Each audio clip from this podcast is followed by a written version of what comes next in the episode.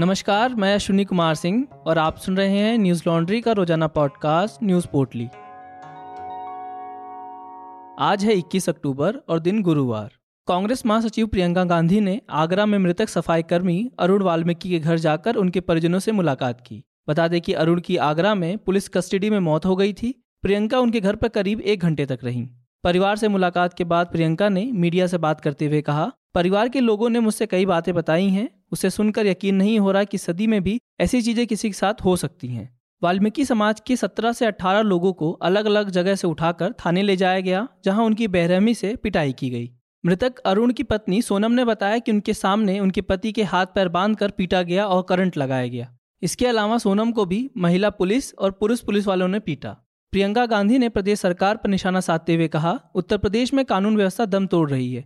यहाँ दलित, किसान, गरीबों के साथ कोई खड़ा नहीं है। यहाँ पर न्याय केवल मंत्रियों के लिए है जिनके बेटे अपराध कर रहे हैं। यहाँ पर गरीबों पर इतना अत्याचार हो रहा है, सरकार चुप क्यों है।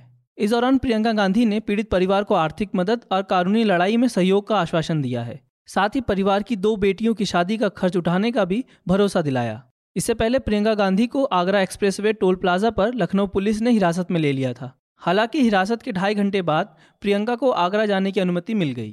गौरतलब है कि मृतक अरुण की पोस्टमार्टम रिपोर्ट में मौत का कारण हार्ट अटैक आया है। वहीं प्रियंका गांधी ने पोस्टमार्टम पर भी सवाल खड़े किए हैं। उन्होंने कहा कि पोस्टमार्टम के दौरान परिवार का कोई सदस्य मौजूद नहीं था। इससे पहले आम आदमी पार्टी के सांसद संजय सिंह ने भी मृतक के परिवार से मिलने पहुंचे। यहाँ उन्होंने कहा कि प्रदेश में योगी सरकार मारो और मुआवजा दो की नीति पर काम कर रही है। उन्होंने मृतक के परिवार को 1 करोड़ का मुआवजा, सरकारी नौकरी और इस पूरे प्रकरण की न्यायिक जांच की भी मांग की। संजय सिंह ने कहा, अरुण की पुलिस प्रताड़ना के चलते मौत हुई है। हिमाचल प्रदेश के किन्नौर जिले में ट्रैकिंग करने गए 17 लोग लापता हो गए हैं। पुलिस के मुताबिक यह दल लामखागा पास के लिए ट्रैकिंग करने निकला था। इन लोगों को 19 अक्टूबर को वापस आ जाना था, लेकिन इनसे संपर्क टूट गया। जिला प्रशासन ने ट्रैकरों का पता लगाने के लिए इंडो तिब्बत सीमा पुलिस से मदद मांगी है। किन्नौर के डिप्टी कमिश्नर आदिब हुसैन सादिकी के मुताबिक लापता हुए लोगों में ट्रैकर, कुक और गाइड शामिल हैं, जिन्हें पुलिस, फॉरेस्ट डिपार्टमेंट के लोग और क्विक रिस्पांस टीम ढूंढ रही है। लापता हुए ट्रैकर दिल्ली और कोलकाता के रहने वाले हैं। यह सभी 11 अक्टूबर को हारसिल से छितगुल के लिए रवाना हुए थे। इन्हें 19 अक्टूबर को वापस आ जाना था, लेकिन जब मंगलवार को वापस नहीं पहुंचे तो ट्रैकिंग आयोजकों ने उत्तरकाशी जिला आपदा प्रबंधन कार्यालय को इस बारे में सूचित किया। इस दल ने वन विभाग उत्तरकाशी में 13 से 21 अक्टूबर तक लामखागा पास तक ट्रैकिंग करने के लिए इनर लाइन परमिट भी लिया था। मौसम खराब होने के कारण यह दल भटक गया। ट्रैकिंग दल से किसी का संपर्क न होने पर Sumit Himalayan trekking tour agency ने उत्तराखंड सरकार और हिमाचल प्रदेश सरकार को सूचना दी है। हिंदुस्तान लाइव की एक रिपोर्ट के मुताबिक यह लोग लखवागा दर्रे के आसपास फंसे हुए हैं। लामखागा दर्रा उत्तराखंड में हरसिल और हिमाचल प्रदेश के किन्नौर को जोड़ने वाला सबसे दुर्गम दर्रों में से एक है। आईटीबीपी और पुलिस दल ने बचाव अभियान शुरू कर दिया है। बता दें कि उत्तराखंड में भारी बारिश के कारण बाढ़ और भूस्खलन से भारी तबाही हुई है, जिसमें अब तक 52 लोगों की मौत हो गई। एनडीआरएफ के आईजी अमरेंद्र सिंह सेंगर ने एनडीटीवी से कहा कि तकरीबन 4000 गाँव बाढ़ में बुरी तरह से प्रभावित हुए हैं। गृह मंत्री आज प्रभावित इलाकों का दौरा करेंगे। अल्मोड़ा और रानीखेत के इलाके भूस्खलन के कारण बाहर के इलाकों से अभी भी कटे हुए हैं। बारिश रुक गई है, लेकिन बचाव की चुनौती बनी हुई है। केंद्रीय स्वास्थ्य मंत्रालय के आंकड़ों के मुताबिक पिछले 24 घंटों में देश भर में कोरोना के 18,454 नए मामले सामने आए।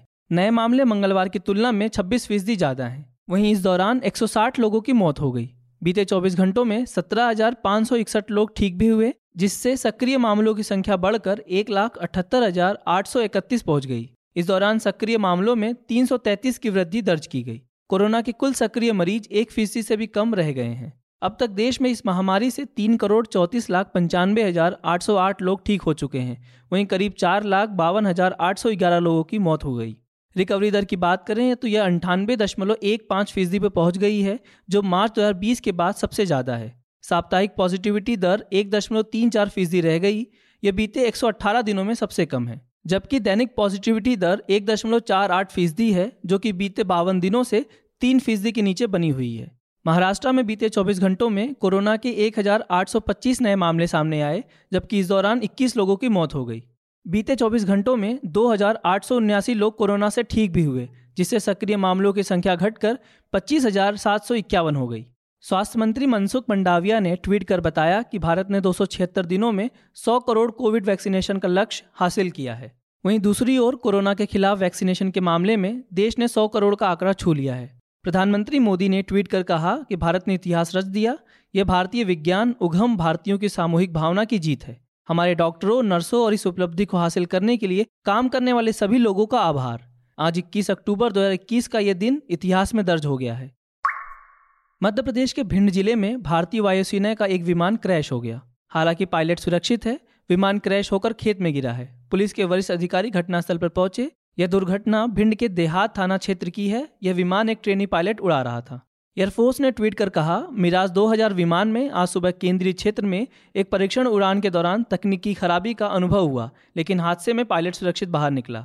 हादसे का कारणों का पता लगाने के लिए जांच के आदेश दिए गए हैं। अधिकारी ने बताया कि विमान ने आज सुबह ग्वालियर के महाराजपुरा वायुसेना स्टेशन से उड़ान भरी थी। एनडीटीवी की एक रिपोर्ट के मुताबिक भिंड से लगभग 6 किलोमीटर दूर मनकाबाद में बाजरे के खेत में यह विमान गिरा, जहां उसका मलबा बिखरा हुआ दिखाई दिया। सूचना पाते ही पुलिस कर्मियों की एक टीम दुर्घटना स्थल पर पहुंच गई और चारों ओर घेरा बना लिया।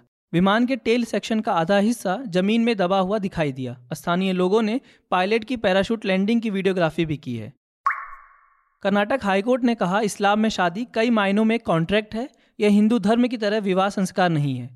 शादी टूटने पर कुछ अधिकारों और दायित्वों से मुंह नहीं मोड़ा जा सकता।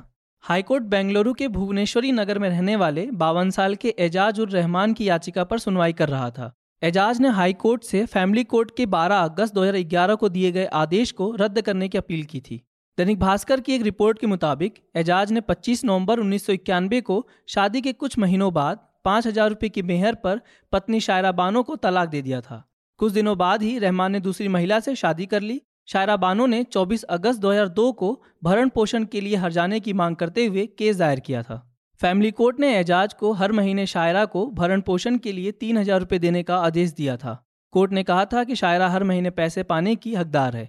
उसकी दोबारा शादी होने या मौत होने तक उसे यह तय रकम मिलनी चाहिए। एजाज की याचिका पर सुनवाई करते हुए जस्टिस कृष्णा एस दीक्षित ने उस पर 25,000 का जुर्माना भी लगाया। जस्टिस दीक्षित ने कहा, इस्लाम में शादी संस्कार नहीं है, लेकिन तलाक होने पर दायित्वों से पीछा नहीं हटाया जा सकता। उन्होंने कहा कि तलाक के बाद कर्तव्य भूले नहीं जा सकते। बेसहारा पत्नी को तलाक दिए जाने पर गुजारा भत्ता देने का कानून है। कोर्ट ने कुरान की आयतों का हवाला देते हुए कहा, मुस्लिम व्यक्ति को अपनी बेसहारा पूर्व पत्नी को नैतिक और धार्मिक कर्तव्य का पालन करते हुए भरण पोषण के लिए भत्ता देना चाहिए। हाईकोर्ट ने कहा, इस्लामिक कानून के मुताबिक मेहर को एक तरीके से लड़की को मिलने वाला दहेज माना जा सकता है। न्यूज लॉन्ड्री 100% विज्ञापन मुक्त प्लेटफॉर्म है, जिसका मतलब है कि हम किसी भी सरकार या कॉरपोरेट से विज्ञापन नहीं लेते। हम आपके समर्थन से चलते हैं। हम ऐसे ही स्वतंत्र होकर काम कर सकें, उसके लिए न्यूज लॉन्ड्री को सपोर्ट करते रहिए। न्यूज लॉन्ड्री को सहयोग देने के लिए हमारी वेबसाइट hindi.newslaundry.com पर जाएं और सब्सक्राइब करें और गर्व से कहें, मेरे खर्च पे आज़ाद हैं खबरें। आज बस इतना ही। आपका दिन शुभ हो। नमस्कार।